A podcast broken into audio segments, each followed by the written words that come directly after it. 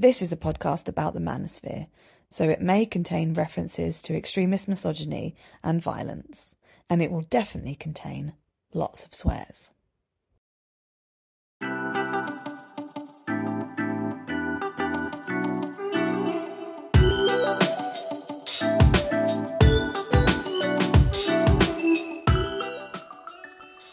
Hi, Happy New Year, and welcome to Manosphere Debunked, the podcast where we normally debunk misinformation from the Manosphere. Today's episode, however, is the second part of a Q&A session Aileen and I recorded before Christmas, where we answered some listener questions, one of which was very Christmas themed, so make sure to take note for the end of the year. Next week, we're back to business as usual, debunking the shit out of the manosphere. But for now, we hope this eases you into the new year and provides some food for thought, particularly the last question. Pay very careful attention. Do you have to go? Uh, no, uh, we've got about uh, another 10, 10, 15 minutes. Should we do? Uh, should we do the listener question? Yeah. Okay, so we've actually got two two whole listener questions Amazing. because another one came in whilst we were chatting. Can you tell that we're a popular podcast with two whole listener questions? Shut up.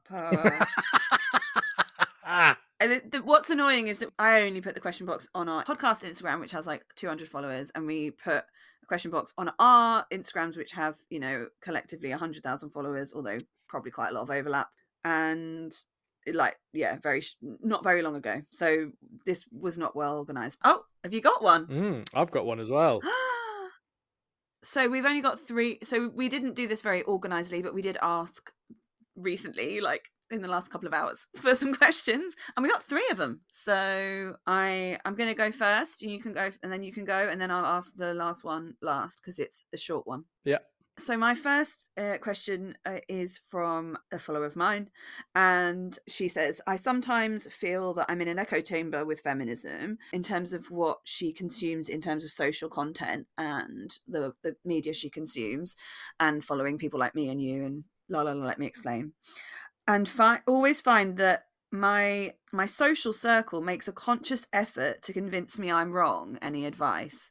And I followed up with her, and she seemed to so she seemed to be saying that because she was educating herself i don't know if her ideas have changed a lot but basically when she's out with her friendship group they will it's not that she's going like start like bringing up feminist issues it's that they will kind of bring it up that and try and like justify to her like why it's okay for men to have younger partners why like you know women and men are different why i don't know like other things like that like quite quite like like quite co- conservative like manosphere-ish Mm. type stuff like And it's interesting that that's a conscious effort as well. So it's like a, it's not like a, it's not like it comes up naturally in a conversation. or she's going i'm reading this book and it says that you know whatever um yeah so i did reply to her and say who the fuck are your friends mate um that's a direct quote Yeah. Yeah. you know she said that she has you know sort of cut ties with some people um but it also happens at work and in her family circle so hmm i mean in terms of advice and and she uh, i mentioned la- on last week's podcast gina martin's book no offense but and she said she's Mhm. read that because it's really good about like having difficult conversations um and she said she's read that and it does help to a certain extent but this seems to be people it isn't they're not honest conversations if someone's just like oh by the way i'm going to try and convince you of this again Mm. um so i don't know if there's a way to just and she says i think she tries to say she doesn't want to talk about it but i don't know if there's a way to just set a boundary with some people like especially family members or at work where you're just like um can we just can we just say like we don't talk about this because yeah. like it's uh, if because if it's somebody who's like constantly trying to convince you it's not someone who you're having an interesting conversation with where they're listening to what you're saying Mhm. then i would say like that that's maybe like a waste of everyone's time and energy and it's just Mhm. making everything unpleasant it's sad and it depends how like sexist they are to whether you're not you Yeah. even want to be around them but some people you don't have a choice whether you're around them do you so Well, yeah, because I guess I, I guess she's she seems to be speaking specifically around a friendship group, doesn't it? And I guess Mm. there's this idea maybe that because we're friends with people, we have to remain friends with people because it's almost like you you know you can't it's that idea of you can't choose your family but you can choose your friends so Mm-hmm. therefore kind of if you've chosen your friends you obviously then have these values or things in common and actually you know they that maybe there's this kind of societal or internal pressure to remain friends with these people hmm However, you know, usually people you're friends with people because you share similar values or you share similar beliefs or you have common interests. hmm And I guess one of the things that would be worth thinking about is this particular area of um, conflict w- with your friends with within your friendship group.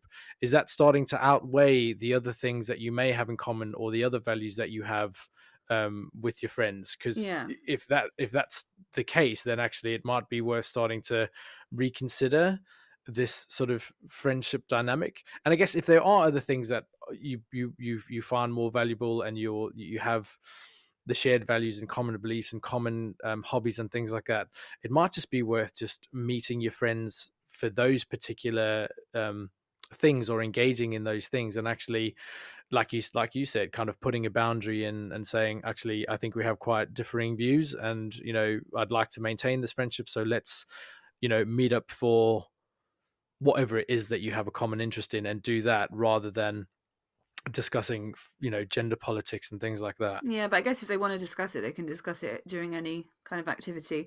What she said was, well yeah when I said, "What? Who the fuck?" So I said, "Who the fuck are your friends?" Mhm. Um, her response was just uh, um, was, "I have gradually removed many, but you get this at, work as well and in family circles." Which she says, "But I get this at work as well and in family circles." I don't know. I'm like, what? What the fuck? Um, because this seems like weird. People are fixated on making sure she's not a feminist. Um, Mm, I mean, and then and she's really like, and I guess this is what I talked about on the last podcast. She's you know she's really conscious that she wants to have, you know, she doesn't want to be like judge people or like write them off or you know she wants to be patient with people. It takes a long time to change your mind about stuff, but these people seem to be they're not giving her the same grace, right? They're not. No. They're not. So I I think it's okay sometimes to just tell people to fuck off, like. Uh, you Yeah. know, I mean, like, I'd never Yeah. tell people to fuck off. I'm just, I, I have a character online, but no, but like, as in, not necessarily to say fuck off, but to be like, I don't, I don't want to, like, this Yeah. is actually upsetting me. Like, you're upsetting me right now, and I'd rather you just stop talking to me uh, completely. I, I don't want to talk to you about this. It's really tricky in stuff like family and stuff like that. It, it's hard in family isn't it probably a bit easier in work like because i guess you know it's maybe easier to kind of put those boundaries Yeah. in of saying actually this is something i don't want to discuss or i've noticed that this is something that you keep bringing up and actually it makes me feel uncomfortable or a certain way yeah, and in, in work, you can talk to HR about it. You exactly yeah can be like, uh, so people keep trying to tell me that like men can date younger women. like, I don't know, whatever it might be, but it's like, Oh, I mean, if it is, if it's bordering on sort of like you know harassment or sort of um, uh, creating an unpleasant work environment, then yeah, I imagine you probably have sort of some remit to discuss it with HR. and I think it's it is hard in in work context. I I often would just make jokes. I I, Mm. I had a running joke uh, that I would say to men when they were being a bit inappropriate at work. One in one of my jobs, where I'd just be like, "Uh, just I'll send you that email about the sexual harassment seminar," uh, Mm. uh, and it was like, "Ha ha ha ha ha." And I was like, no, seriously, fucking stop talking to me like that. And it's hard to hold your tongue and you feel like maybe you're doing something wrong, but you can't you know you gotta eat you gotta you gotta work you know it's it's it's it, it's a really hard thing if you can find allies within your friendship group find who it is that does actually agree with you Mm. or maybe someone who's quiet during those conversations and ask them what they think and Mhm. stuff like that if you can find allies at work and then just like send each other bitchy emails whilst people talk about sexist stuff you know like some kind of outlet but you can't necessarily um you can't win all the battles which like No, is is a rub is rubbish. I mean, you know, you just buy everyone feminist books for Christmas and then like leave, like mic drop, bye. or just or, yeah, or just sort of you know send them a link to this podcast and sort of Mm, see what they yeah. say. I think that's what you should do. Actually, yeah. Sorry. So let's scrap that whole answer. Um, just send them, just make them listen to our podcast. Everyone you've ever met. Um, Mm. Uh, but I guess the, the the family one is tricky though, Mm. isn't it? Because I think there's there's a certain level of um, acceptance there that kind of has to go. I guess it depends on the nature of the relationship within the family. Um, but I guess you know there are a lot of there are a lot of factors that kind of can come into play Mm. when it's when it is family. So age, I guess, culture, potential religious beliefs. You know, depending on who you are and the sort of place that you grew up in, etc. Things like that. How how deeply ingrained those beliefs are within sort of I'm like. I'm always a bit like I'm always it, it was a different time. People are older thing is starting to Mm. wear thin with me now though because my mum is 76, right? She was born in 1947 in Swansea, like whiter than white Mm. Swansea to uh, market traders. And she Mm. is super right on. She's trans inclusive. She's always been like for gay rights. She's always been somebody who's an activist. She's, you know, she's she was like awkward, but she was campaigning against apartheid in South Africa, you know, in the 80s. so I'm like, how old do you have to be now for it to be okay to be, you know, it's, it's like Yeah. you've lived through these things. You see what the same things that I know.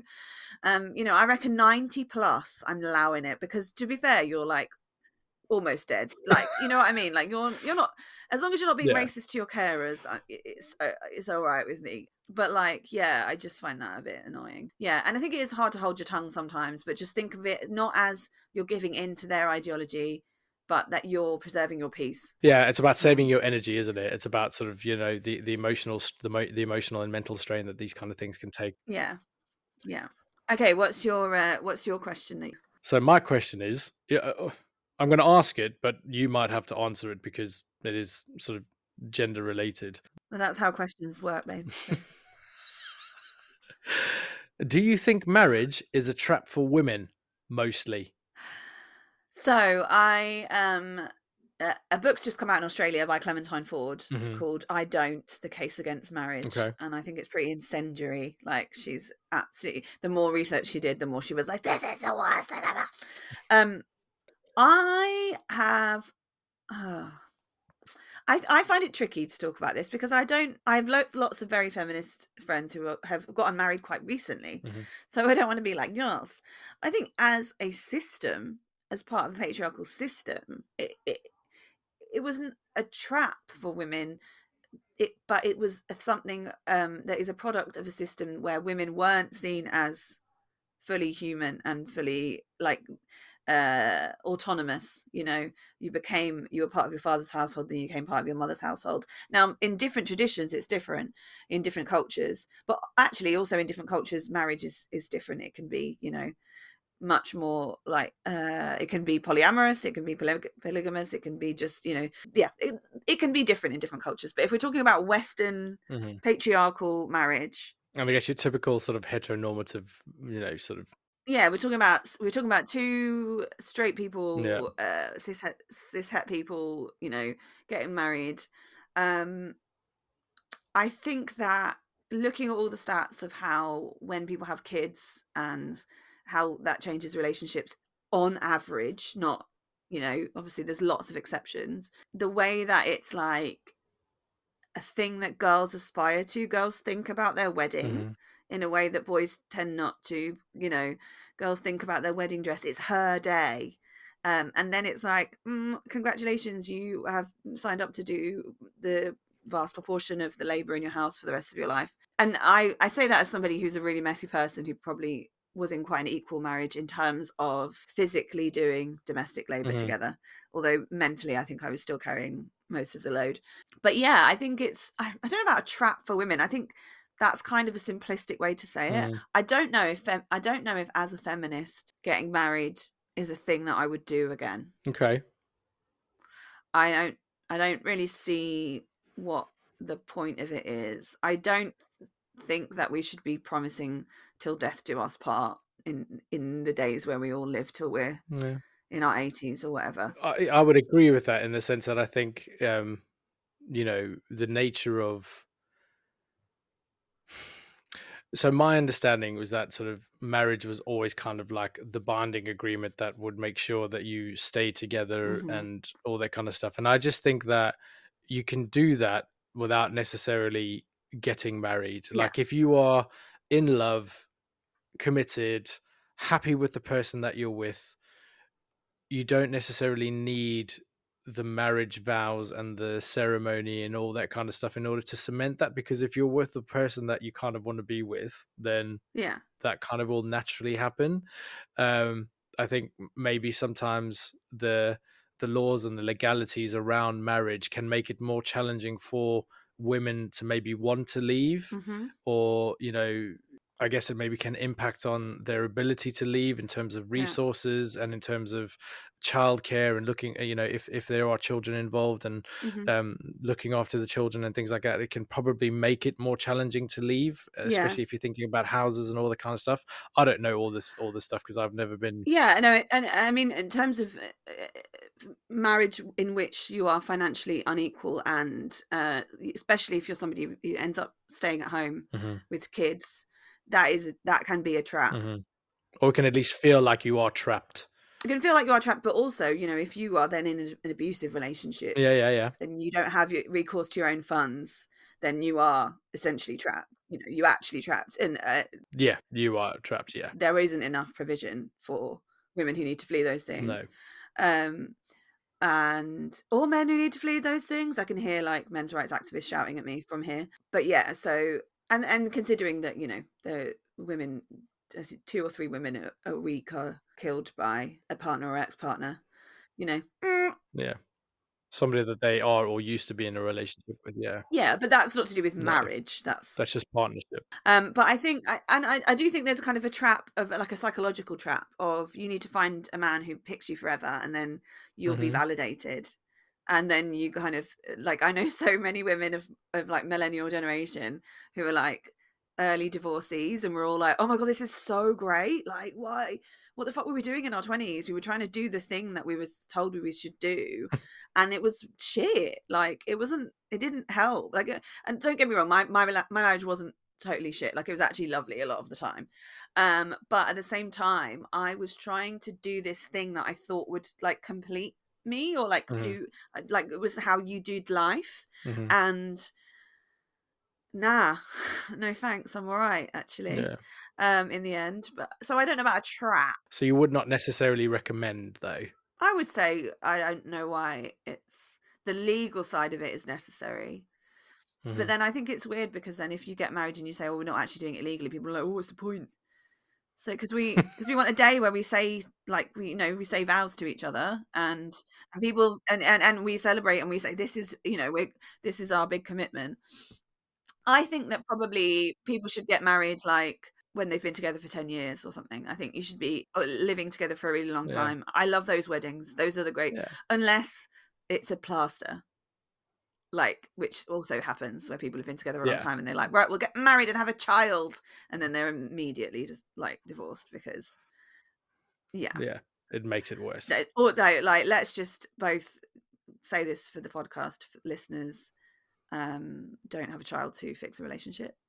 That is literally the worst idea in the world.